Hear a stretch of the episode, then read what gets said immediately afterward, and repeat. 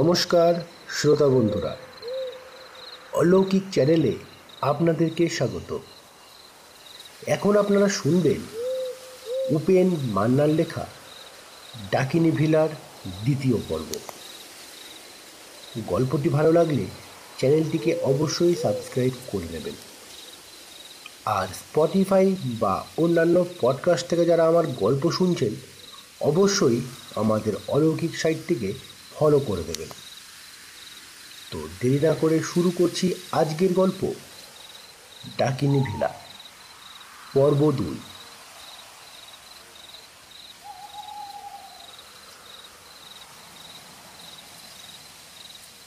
বাড়িটাকে একটা দুঃস্বপ্নের শুধু বলে মনে হচ্ছিল। কেন হচ্ছিল তা বলতে পারব না।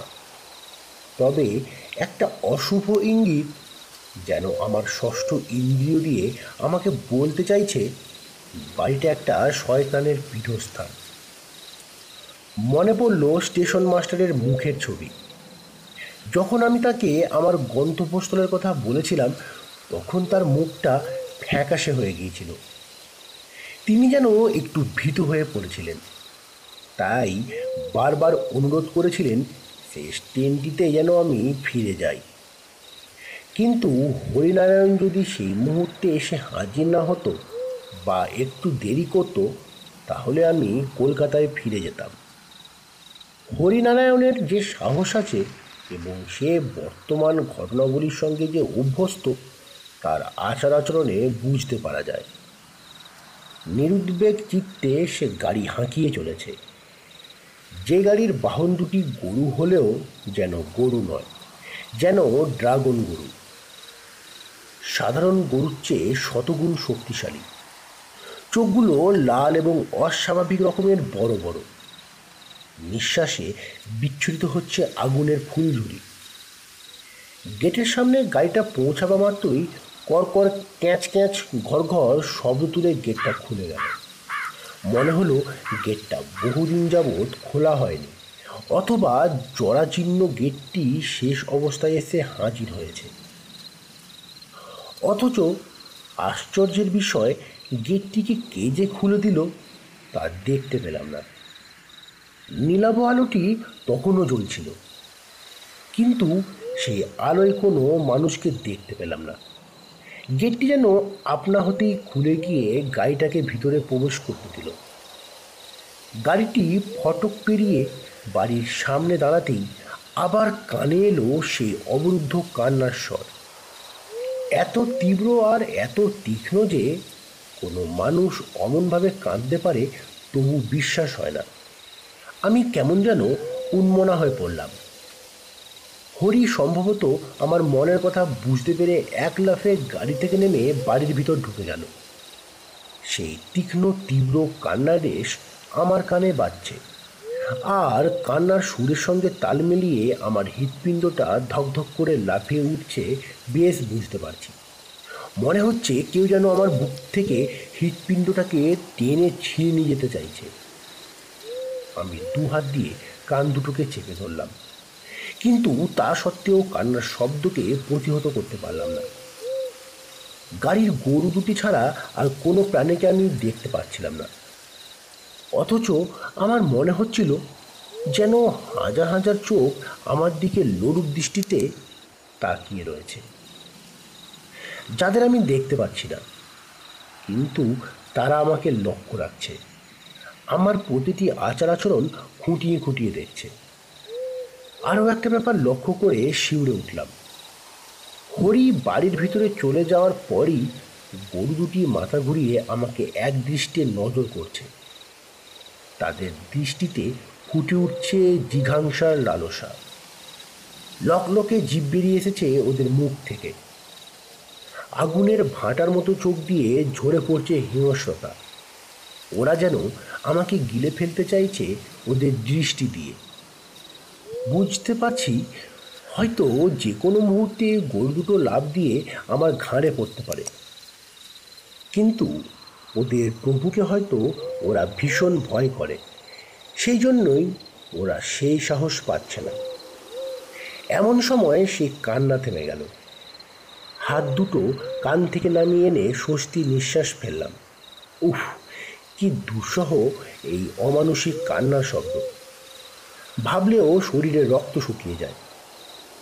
কান্নার শব্দ থেমে যাওয়া মাত্রই গরু দুটি মুখ ঘুরিয়ে নিল আমার দিক থেকে। আমি আরও কিছুটা স্বস্তি বোধ করলাম। হরি বেরিয়ে এলো বাড়ির ভিতর থেকে।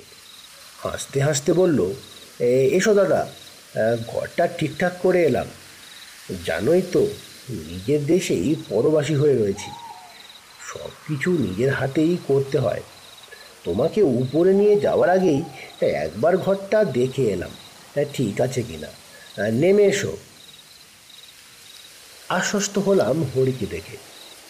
হেসে বললাম আরে না না ঠিক আছে। তোমাকে ব্যস্ত হতে হবে না। কথাটা বলতে বলতে আমি গাড়ি থেকে নেমে হরিকে অনুসরণ করলাম। নিস্তেজ এক ফালি চাঁদ আকাশের এক কোণকে আলোকিত করার চেষ্টা করছিল বাড়িটার ঠিক পেছন দিকটার আকাশে। এক লহমার জন্যে মনে হলো নরকপুরীর জবনিকা উঠবার পূর্ব মুহূর্তে যেন নেহাত করুণাবশত ওই এক ফালি চাঁদের এক টুকরো আলো ঠিকরে এসে পড়ছিল বাড়িটার মাথায়। বাড়িটাকে অতি প্রাচীন পোড়ো বাড়ি বলে আখ্যায়িত করলেই বোধ হয় ঠিক মানানসই হবে। যেন প্রকাণ্ড একটা হাঁ করে সব কিছুকে সে গিলে খেতে চাইছে। চাঁদের ওই অস্পষ্ট আলোয় বাড়িটাকে আরও ভয়ঙ্কর করে তুলছিল। কেননা আমি গাড়ি থেকে নামার সঙ্গে সঙ্গেই গেটের সে নীলাভ আলোটি নিভে গিয়েছিল বলে। কয়েক পা এগিয়ে গিয়ে হঠাৎ থেমে গেলাম। এই অন্ধকারে বাড়ির ওই অন্ধকূপের মধ্যে ঢুকতে যেন মনে সায় পেলাম না। একটু আগেই যে কান্নার শব্দ আমাকে ব্যাকুল ও ভীত করে তুলেছিল, সে কথা মনে হতেই হৃদস্পন্দন দ্রুততর হয়ে উঠল। মনে হলো বাড়িটার ভিতরে এমন কিছু আছে যা অমঙ্গলজনক, মানুষের পক্ষে শুভ নয়। কিন্তু অমঙ্গলের দোরগোড়ায় এসে দাঁড়িয়ে এখন ওইসব কথা ভেবে কী লাভ? এখন হাজার ইচ্ছা থাকলেও ফিরে যাওয়ার পথ রুদ্ধ হয়ে গেছে আমার কাছে। সুতরাং আমাকে এগিয়ে যেতে হবে। অথচ অবাক হচ্ছি ভেবে হরি কত সহজ, স্বচ্ছন্দ গতিতে এগিয়ে চলেছে বাড়িটার দিকে। ভেবে আরও আশ্চর্য হচ্ছি যে হরি এই বাড়িটাতেই থাকে এবং নিঃসঙ্গ জীবনযাপন করে নির্ভয়ে। যাই হোক, মনটাকে শক্ত করে ফেললাম। হরি যদি থাকতে পারে, তবে আমিই বা থাকতে পারব না কেন? কিসের ভয়? জীবন্ত মানুষ আমি। মৃত মানুষকে মানে অশরীরীকে ভয় করতে যাব কোন দুঃখে? আরও কয়েক পা এগিয়ে গেলাম। সতর্ক দৃষ্টি মেলে চারিপাশে চোখ বুলিয়ে ভালো করে বাড়িটার পরিস্থিতির সম্বন্ধে নিঃসন্দেহ হতে চাইলাম। না, তেমন কিছু নজরে পড়ছে না। পাড়া গায়ের রূপ যেমন হয়, ঠিক তেমনই পরিবেশ। কয়েকটা নারকেল আর তাল গাছ মাথা উঁচু করে বাড়িটার এধারে ওধারে দাঁড়িয়ে। আর এদিকে সেদিকে ভরা রয়েছে ঝোপঝাড়। অন্ধকারের মধ্যে যতদূর চোখের দৃষ্টি চলে, তার মধ্যে আর কোনো বাড়ি চোখে পড়ল না। বাড়ির পূর্ব দিকটায় কয়েকটি বড় বড় গাছ। অন্ধকারে দৈত্যর মতো রয়েছে দাঁড়িয়ে। হঠাৎ একটা কিছু দেখতে পেয়ে চমকে উঠলাম। যে দিকটায় ঝোপঝাড়ে ভরা, সেই ঝোপঝাড়ের মধ্যে থেকে যেন এক জোড়া চোখ আমার দিকে এক দৃষ্টিতে তাকিয়ে আছে। জন্তু জানোয়ারের চোখ রাত্রে জলে আমরা জানি। তবে কি কোনো হিংস্র জন্তু ওত পেতে বসে রয়েছে ওখানে? আমি নিঃসন্দেহ হওয়ার আশায় আর একবার তাকালাম। কিন্তু সেই জল জল চোখ দুটি ধীরে ধীরে উপর দিকে উঠতে লাগল। আমি অবাক বিস্ময়ে লক্ষ্য করলাম, একটা প্রকাণ্ড ছায়ামূর্তি মিলিয়ে গেল সামনের তাল গাছটাকে আশ্রয় করে। চলার শক্তি যেন হারিয়ে ফেলছিলাম। সম্বিত ফিরে এলো হরির কথায় কি দেখছ দাদা? ও সব কিছু নয়, চলে এসো। হয়তো কিছুই নয়, আমার চোখের ভুলও হতে পারে। কোনো কথা না বলে পা বাড়ালাম হরিকে অনুসরণ করে। কিন্তু তবু যেন মনকে সান্ত্বনা দিতে পারলাম না। মনে হচ্ছিল শত শত অশরীরী দেহধারীরা যেন আমার আশেপাশে চলতে শুরু করেছে। তাদের চলার শব্দ, এমনকি তাদের হিমশীতল নিঃশ্বাসের হাওয়া আমার গায়ে এসে লাগছে। বেশ বুঝতে পারছি গায়ে কাঁটা দিয়ে উঠছে। শীত শীত অনুভব করছি। প্রায় মুহ্যমান হয়ে হরির সঙ্গে ঢুকলাম সে প্রকাণ্ড বাড়িটার মধ্যে। বাড়ির মধ্যে পা দেওয়ার সঙ্গে সঙ্গেই জ্বলে উঠল আলো। একেবারে অন্ধকারের মধ্যে এই আলো যেন মৃত সঞ্জীবনীর কাজ করল। মনে সাহস ফিরে এলো। আমরা দোতলার একটি সুসজ্জিত কক্ষে এসে উপস্থিত হলাম। হরিনারায়ণ বলল, এই ঘরটাই তোমার জন্য ঠিক করে রেখেছিলাম, দাদা। নিশ্চয়ই তোমার পছন্দ হয়েছে। খুব পছন্দ হয়েছে হরি। সত্যি, তোমার তারিফ না করে পারছি না। আমি বেশ খুশি মনেই বললাম। বাড়ির বাইরে থেকে দেখে এই ধরনের আধুনিক সাজ সরঞ্জামে ভরা ঘর কল্পনা করাই কষ্টসাধ্য। বিনয়ের হাসি হাসল হরি। বললে, শুনে আনন্দ হলো দাদা। আপাতত আমি যাচ্ছি। তোমার দরকার হলেই টেবিলে যে কলিং বেলটা আছে, বাজিও। আমি হাজির হব। এখন তুমি খুবই ক্লান্ত, অনেকটা পথ এসেছ। তোমার এখন ঘুমের প্রয়োজন। আমি চলি তাহলে? বলেই হরি ঘর থেকে বেরিয়ে গেল। নিজেকে বড়ই ক্লান্ত বোধ হচ্ছিল। সুতরাং হরির কথায় কোনো প্রতিবাদ করলাম না। সকালবেলায় না হয় কথাবার্তা হবে। ক্লান্ত শরীরটাকে এলিয়ে দিলাম বিছানায়। কিন্তু পরিশান্ত হলেও আমার চোখে ঘুম এলো না। চোখ বুজে ঘুমাবার চেষ্টা করতে গেলেই হাজার রকমের দুঃস্বপ্ন এসে জড়ো হতে থাকে মনের মধ্যে। প্রথম থেকে ঘটনার রোমন্থন শুরু করলাম। আর প্রতি মুহূর্তেই শিউরে উঠতে লাগলাম। যে পরিবেশের মধ্যে দিয়ে হরি আমাকে এই অট্টালিকায় নিয়ে এলো, সে পরিবেশ তো সাধারণ পরিবেশ নয়। সব কিছুকেই একটা অবাস্তব এবং মানুষের বুদ্ধিযুক্তির বাইরে বলে মনে হলো। যা কিছু ঘটতে দেখলাম, তা এক পৈশাচিক কাণ্ড ছাড়া আর কি হতে পারে? পর মুহূর্তেই ভাবলাম, তবে কি হরিনারায়ণ পিসাচ সিদ্ধ? ড্রাগন গরু অতিকায় রক্তচোষা বাঁদুর ভুতুরে কান্না এইসব তবে কি? আর এই পরিবেশ সৃষ্টি হলো কেমন করে? এসবই তাহলে হরির কাজ? কারণ ঘটনাগুলি আমার মনে গভীরভাবে দাগ কাটলেও হরির মধ্যে তার এক বিন্দু আভাস পাওয়া যায়নি। বিছানা থেকে উঠে পড়লাম। মনের অস্থিরতা বেড়েই চলল। আমি ঘরের মধ্যে পাইচারি শুরু করলাম। হঠাৎ খেয়াল হলো জানালাগুলো সব বন্ধ। আমি এগিয়ে গিয়ে একটা জানালা খুলে দিতেই এক ঝলক ঠান্ডা হাওয়া এসে মুখে আঁচড়ে পড়ল। বুঝলাম আকাশে মেঘ পড়েছে এক্ষুনি বৃষ্টি নামবে, তারই আবাস ভেসে আসছে হাওয়ার সঙ্গে। জানালা দিয়ে বাইরে উঁকি মেরে দেখবার চেষ্টা করলাম। কিন্তু কিছুই দৃষ্টিগোচর হলো না। গাঢ় অন্ধকারে ভরে আছে চারিদিক। জানালাটা বন্ধ করে ফিরে এসে বিছানায় বসতে যাব হঠাৎ একটা তীব্র হৃদয় বিদারক করুণ আর্তনাদ আমাকে সচকিত করে তুলল।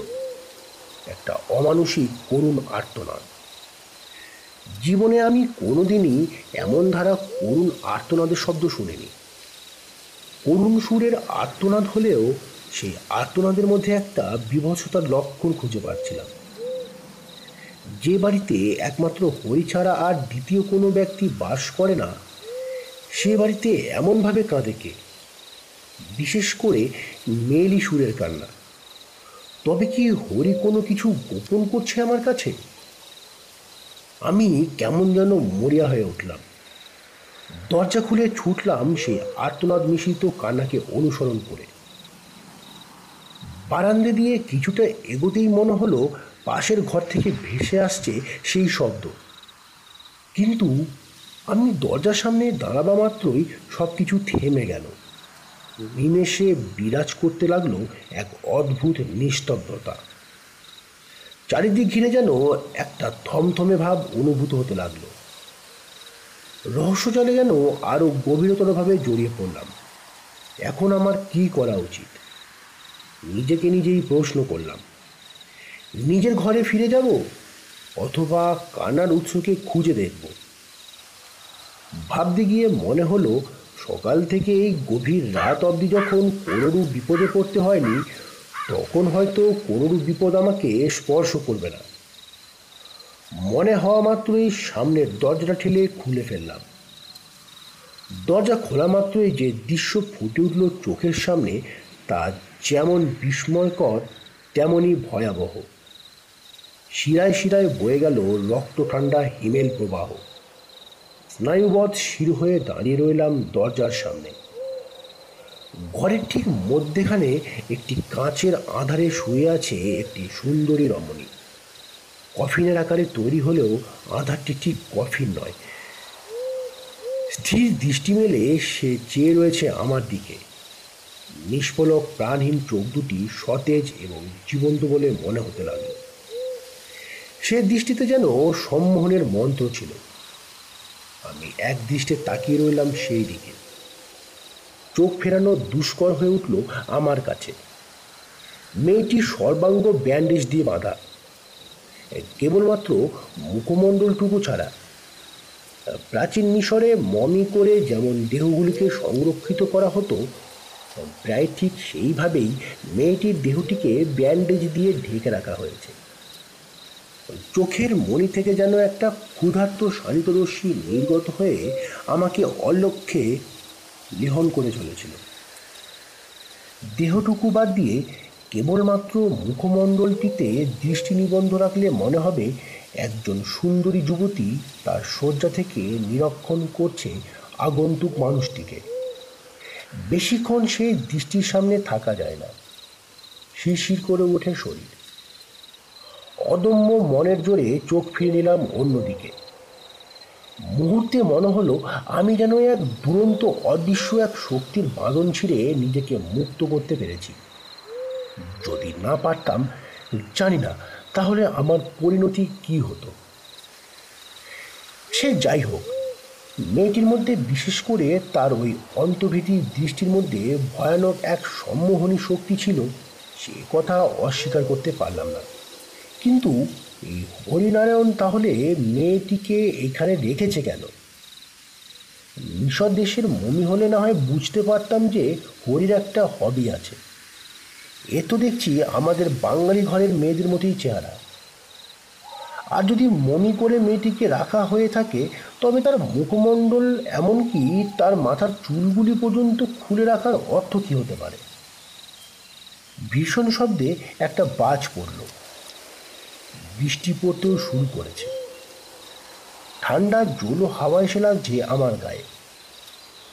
বজ্রপাতের শব্দে জরাজীর্ণ বাড়িটা কেঁপে কেঁপে উঠল। আমি নিজের কামরায় ফিরে যাওয়ার পূর্ব মুহূর্তে আরেকবার দৃষ্টিপাত করলাম ঘরের ভেতরটায়।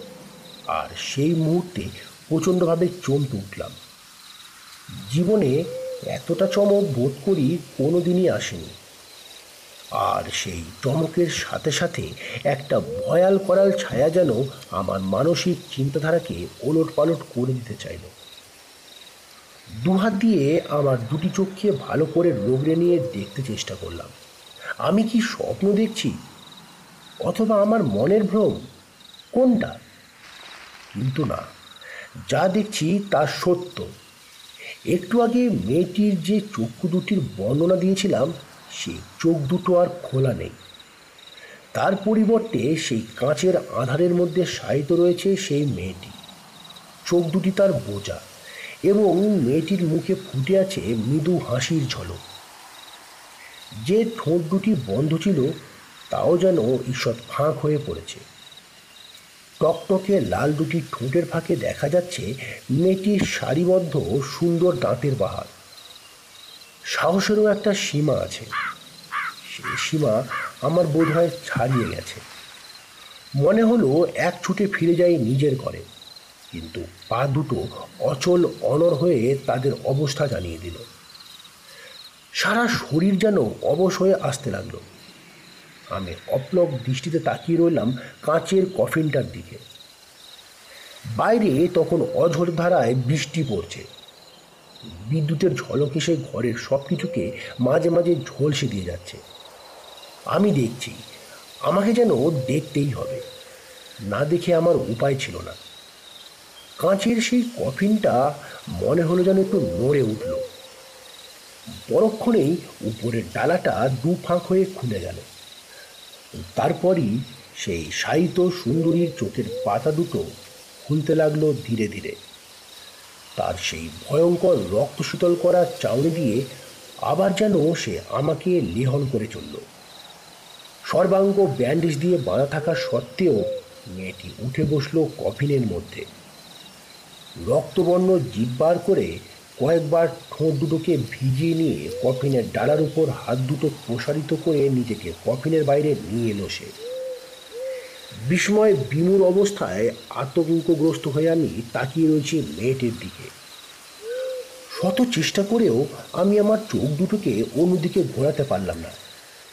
একটা অদৃশ্য শক্তি যেন আমাকে আষ্টে পিষ্টে বেঁধে রেখেছিল। এখানেই শেষ হল উপেন মান্নার লেখা ডাকিনেবিলা গল্পটির দ্বিতীয় পর্ব। এই গল্পটি আপনাদের কেমন লাগছে অবশ্যই জানাবেন কমেন্ট বক্সে। আর এখনও যদি আমাদের চ্যানেলটিকে সাবস্ক্রাইব করে না থাকেন, চ্যানেলটিকে অবশ্যই সাবস্ক্রাইব করে নেবেন। আর স্পটিফাই বা অন্যান্য পডকাস্ট থেকে আমার গল্প যারা শুনছেন, অবশ্যই আমাদের অলৌকিক সাইটটিকে একটু ফলো করে দেবেন। নমস্কার।